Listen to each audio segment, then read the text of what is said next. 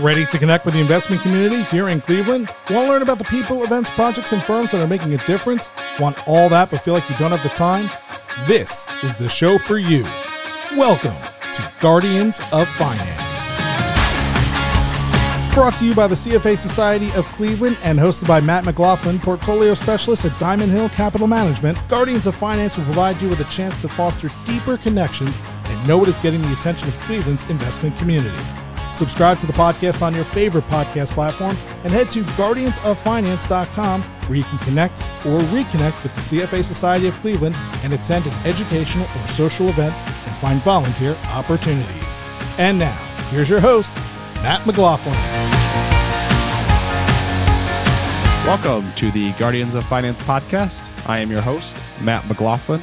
In this episode, we talk with Brad Wheeler, president of Shaker Investments. Brad has had a long and distinguished career on both the sell side and buy side with some notable firms in Northeast Ohio. We talk with Brad about his experiences in both segments of the investment management business, how he transitioned from more analytical jobs to client facing positions as his career evolved. And we even talked to him about how he attempted to explain American football to clients in the United Kingdom.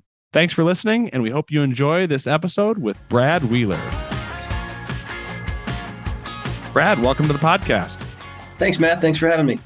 Shaker Investments. It's a well known name around Cleveland. Even when I moved here a few years ago, I knew of Shaker Investments. It's just, I feel like a Cleveland firm through and through. But maybe for those who don't know Shaker Investments as well, describe your guys' business and your role there. Yeah, Shaker Investments, you're right. It's been around a long time. The business was started by Edward Hemmelgarn over 30 years ago. We just had our 30th anniversary two years ago. And we are small cap growth specialists, and that's where we have a niche in the marketplace. We have three strategies. The small cap growth SMA is probably the product we're most well known for. We also have what we call the fundamental growth, which is 65% small cap stocks, 35% no cap constrained. And then we have a hedge fund. Again, same thing. We try to find names that are undercovered in the marketplace. We have a unique model. We have 11 characteristics that we screen to find the names that we call shaker names. When we buy them, we try to own them for a long period of time. Edward has said, if we're going to do the work on these names, we want to own them, go out and meet the management team. We do a lot of work, deep work. We love finding companies that are undercovered and we try to find them in their growth cycle where they're starting to expand. It's been a little bit challenging lately because small cap has struggled as the big seven or the stocks that everybody's looking at. The firm's been around for 30 years. We've got a deep research team. My role in the firm, I was named president about six months ago. 75% of my time is spent out talking to clients and representing Shaker in the marketplace, presenting at conferences. And 25% is on the management side. So it's a fun place to work we work hard, we play hard, and they're very interesting names that we look at that I think a lot of people don't know about. Thanks for that background. Just knowing your background a little bit, you've been around the Cleveland area for quite some time. What was your first interaction with Shaker and what initially led to you joining the firm? The two firms I've been with in the past, Midwest Research was one. Shaker was a client of ours, but I never worked with Shaker. I got a call from a search firm out of New York City about an opportunity and I met with the search firm and it turned out to be Shaker Investments. And I've known Edward for a long time. We live four blocks away from each other. And he said, Brad, I spent 50 grand on a search firm and I could have walked four blocks away and picked you up. And I said, I didn't know it was you guys. So they did a national search and the right fit, he said, was working with me. I knew the market. I knew stocks.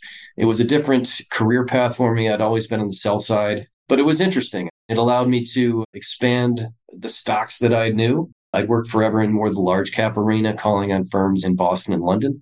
And this was a new challenge for me. So the goal was to get out and develop the brand of Shaker Investments. I mentioned we've been around a long time, but we shut it down after the financial crisis and ran it more like a family office, I would say. And when Edward's two sons joined the business, he decided, hey, it's time to institutionalize the product. Let's get back out in the marketplace. I've been doing it for the last five years. You mentioned the sell side there, and I think many people have been around Cleveland for a while know that Cleveland has a really rich sell side history. So I'd love to dive into that part of your career and get some of your expertise there. Before we do that, maybe just rewind fully to your upbringing. Are you a, a Northeast Ohio native, and have you stayed around the whole time, or maybe there's a time period you left and came back? Would just love to hear about your early upbringing, where you grew up, East Side or West Side, or that sort of thing, and hear that part of it. I'm a native Clevelander. I grew up on the east side of Cleveland, went to Cleveland Heights High School, ended stayed in Ohio, went to Miami, Ohio after I graduated from Heights.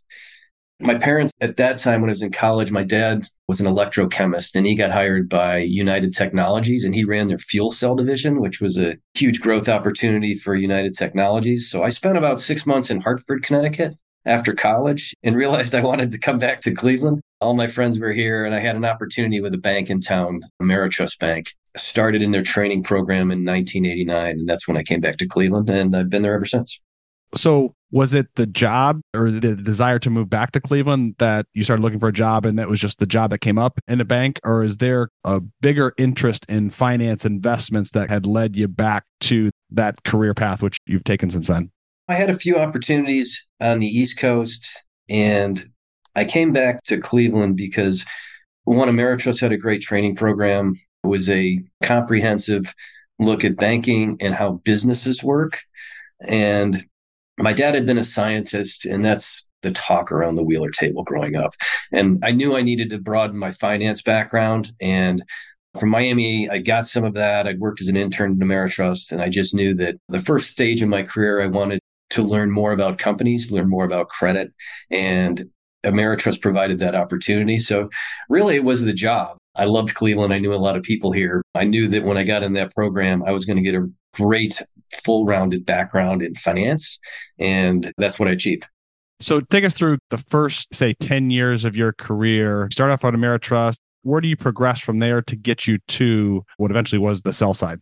So Ameritrust, as I mentioned, was a really good training program. I worked in the asset-based lending group for a guy named Joe McGraw, who was a great mentor of mine. Joe was an asset-based lender. When you do asset-based lending, you learn balance sheet analysis, you learn cash flow analysis, it's deep structural banking, in my opinion. And that was a great training ground for me. Ameritrust got bought by Society Bank, and I had to make a decision whether to stay with Society Bank or to move to a a lot of the mentors and people that worked with me at Ameritrust had moved to Star Bank. And I got hired by some of the people from Ameritrust. A guy named Andy Randall hired me and said, Hey, I'd like you to come over here work in our credit department for six months. And then I'll put you in a commercial lending role. And that was great because I was able to use some of the skills I developed in breaking apart companies and understanding how businesses work. The most important thing I learned though was listening to these clients and really doing the problem solving for them. So I was combining some of the strengths that the things I learned at Ameritrust with my ability to sell and listen to clients in the marketplace. And it was a great opportunity. I like being the smaller guy and competing against the national cities at the time and the society banks and having to develop my own brand to convince people and leverage my skill set.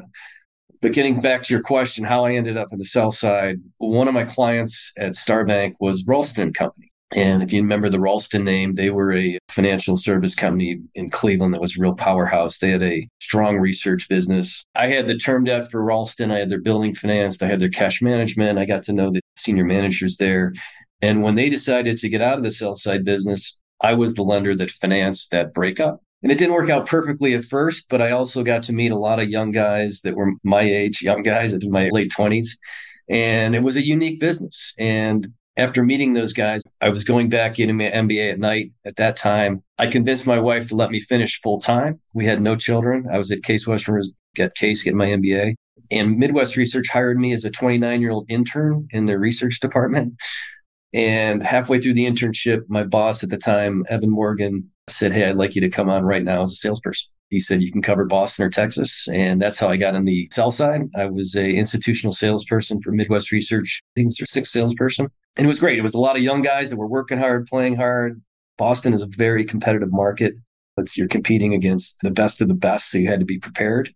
And I left Case full time program and went back at night. So I did nighttime, full time, back to nighttime, and started with Midwest Research.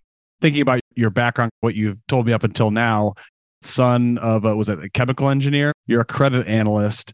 no offense, but if I was going to profile, I'd be like, this guy's boring. He shouldn't be near a client. This is a nerd that we want to keep in the back. But your career navigated to a client facing role, which you've done since then. Was that intentional or is that just something someone said you had a personality, you could be in front of clients? How did that happen?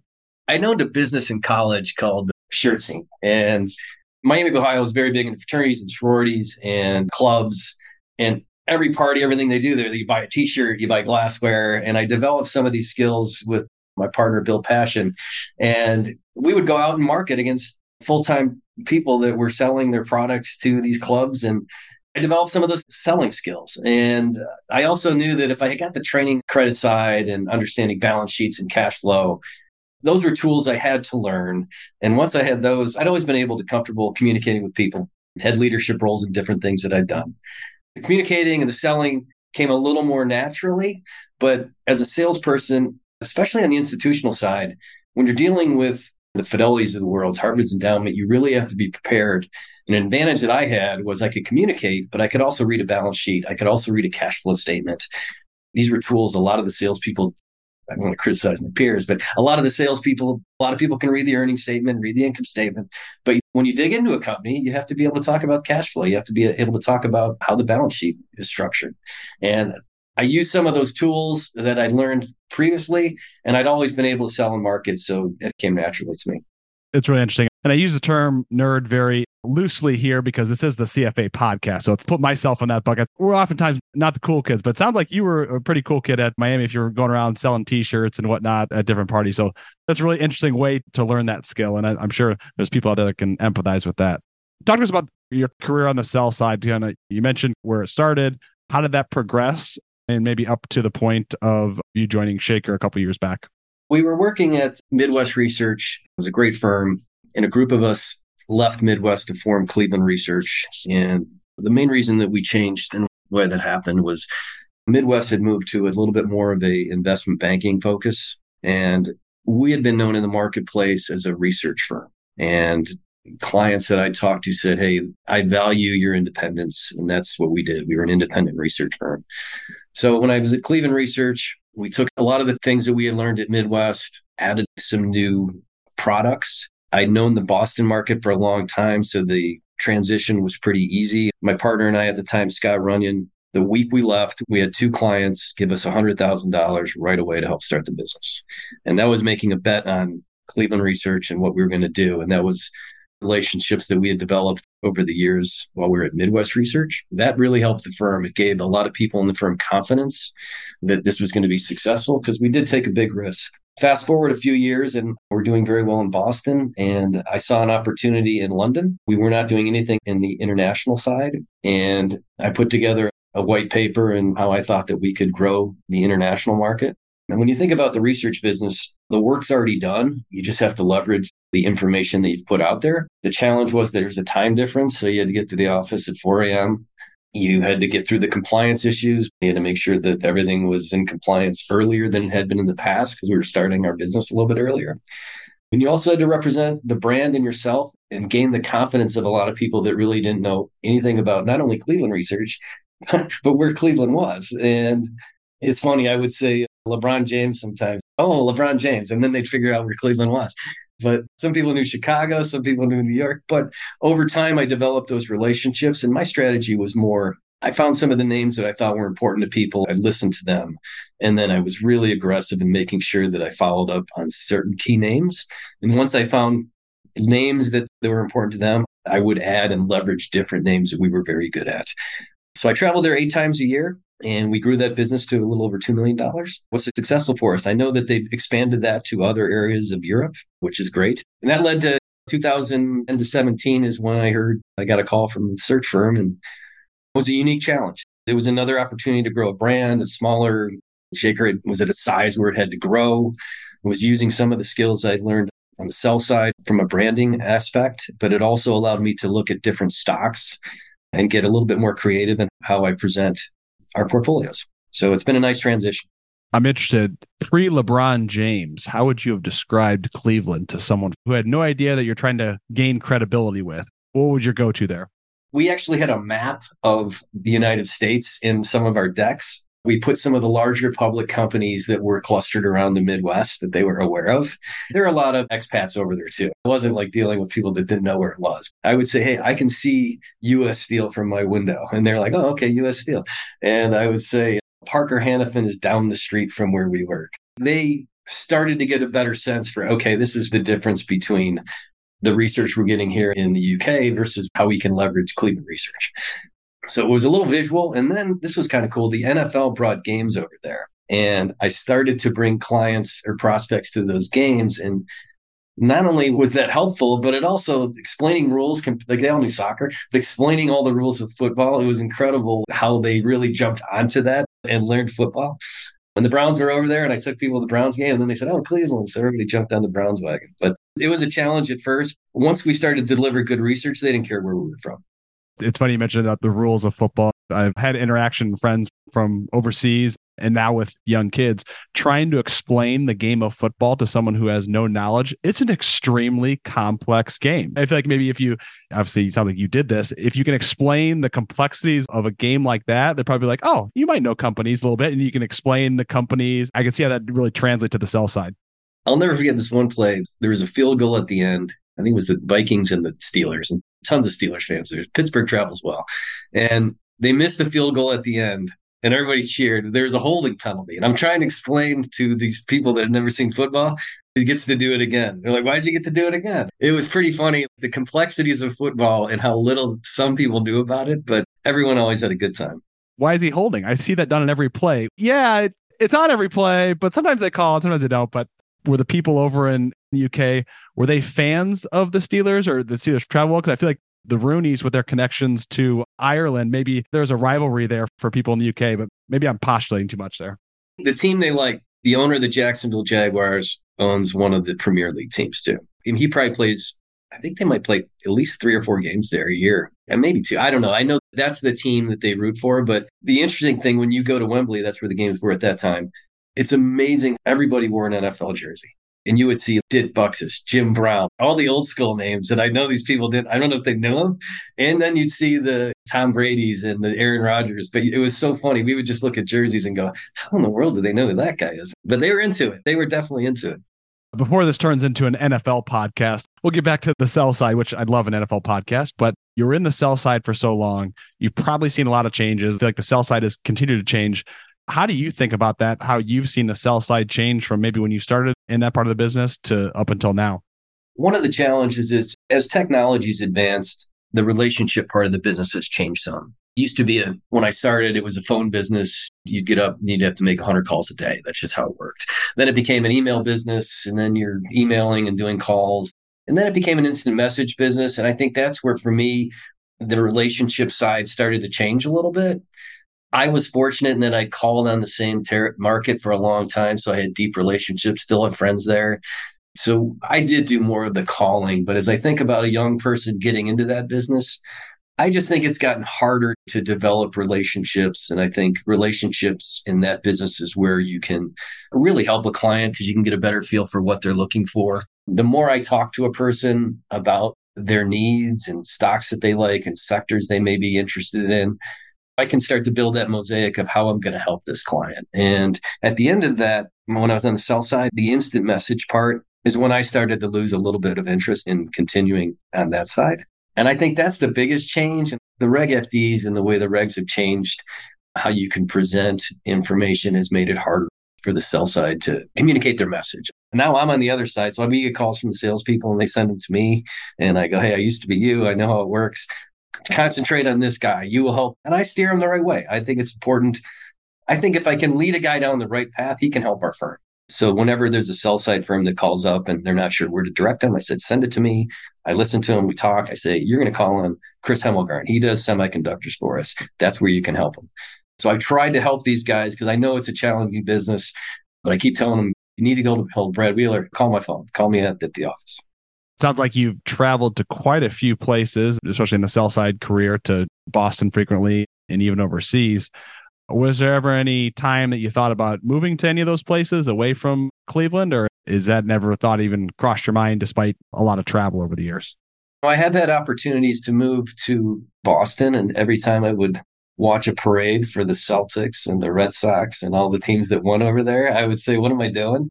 I like the way Cleveland works. I like the culture of the sell side here. There are several firms in town that do a lot of just what I call really hard equity research, deep stuff that I think a lot of firms do not do. The job for me when I was at Cleveland Research and Midwest Research is a lot different than the job at Alliance Bernstein or at Goldman Sachs. I mean, it's just, I like the digging in and actually being able to look at companies similar to what I did at the bank before I made a call. So the answer is I had opportunities. I always felt really comfortable with a lot of the people that I worked with.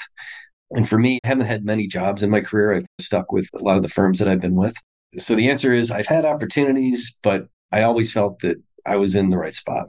From a personal perspective, what are some of your personal life passions that you're willing to share with the audience? I play hockey a lot. I play a couple times a week. There's a group of guys I played with for a long time.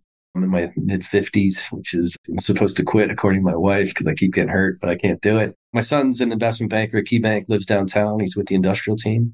My daughter graduates in two weeks from University of Georgia. So personal thing is I will have both kids off the payroll in two weeks, hopefully. My wife's an interior designer and we've talked about there's places we could move if I don't need to be here to Shaker. I could do it other places, but we like where we are and we've got a nice system set up and got a lot of good friends here. Other things, I try to play golf in the summer and take advantage of the winters in Cleveland after hockey. It's funny. You got to do something in the winter here. You can't just sit around. That's always been my thing, and I've done it for a long time. Congrats on almost having both the kids off the payroll. And it sounds like they've got a lot of success ahead of them. So that's awesome. Congrats. I think we've reached a part of the podcast, which is the, I think, the most fun, like a little bit of a rapid fire question segment. If you're okay with that, some lighthearted questions for you that I think we really get to know the guests. Does that sound good? Sure. First question Do you have a nickname? I do. My nickname is Nard. Nard. Where does that come from? In 10th grade French class, high tie, you had to take a language. I took French. And Miss Paley gave me the name Bernard. And I said, How about Nard? She said, Sure. And the funny thing is, my buddy Tim Mooney was behind me. She named him Timote. And he said, How about Mote? And so I've always been Nard. He's been Mote. So that's how it transpired. That's good. That's good. I was, would ask you about your hobby, but it sounds like hockey is your hobby. So I'll go off that one. Do you have all your teeth? Have you ever had teeth knocked out in hockey? Yeah, this one's knocked out. Just the front tooth. That one's fake. I couldn't tell on Zoom. It's a good one. If you cook, what's your favorite recipe to cook? I don't cook. My wife is a terrific cook. She does most of the cooking, but I do all of the grilling. So in our house, the way it's worked since we've been married 30 years, I do all of the grilling. She does all of the cooking. It's always worked well for us, and it's what I enjoy. What's your favorite recipe of hers to eat? She makes terrific beef Wellington. We don't have it often, but when she does make it, when we have my parents or friends over, that's her, I don't like to say signature dish. She has a lot of dishes, but yeah, that's what Laura makes. Her beef Wellington's pretty good. Profession you'd be in if you weren't in finance or investments? I've coached a lot. I like working with people and seeing them get better at something. I always thought if I didn't do finance and I would be coaching somewhere. I've coached hockey from the ages of five to 22 year olds, and I like seeing them have success. It's funny, you can see the beginning of a season, the differences between where a team has been and where they get to. I'm very into goal setting, and we do that amongst not only at hockey, but in at Shaker Investments and at Cleveland Research. So, probably something in the coaching ranks. I also thought about this once. I would love to maybe be a general manager. I think the business side and the sports side would be a cool combination. I don't know it well enough, obviously, but I said, wow, this could be a pretty cool job. What is your favorite lunch spot in Cleveland? I really like Giovanni's in the summer. They've got a really nice lunch special and they have an outdoor patio. And we have a lot of clients and prospects out here in the east side that that's been my go to. And I got to know the owners pretty well because I've gone there enough. So that's one. And then we are right behind the Winking Lizard and it's too easy. I've had it enough where I don't go there as much as I used to. I'll leave it at that. What's a hidden gem in Cleveland that you think more people should know about that maybe they don't? A place that I've learned that I really like that I hadn't been to as often. My wife's an interior designer and she's got some clients in Gordon Square that she recently picked up. We're East Siders and I'm not one of those guys that can't go west. I can go anywhere in Northeast Ohio. I don't really care where I'm going. But we've gone out to a lot of the restaurants down in Gordon Square over the last six months that I had not gone to. I'd heard of it. I'd been there a few times, but it seems like whenever she has a meeting over there at times, she said, I will go with her just for dinner after.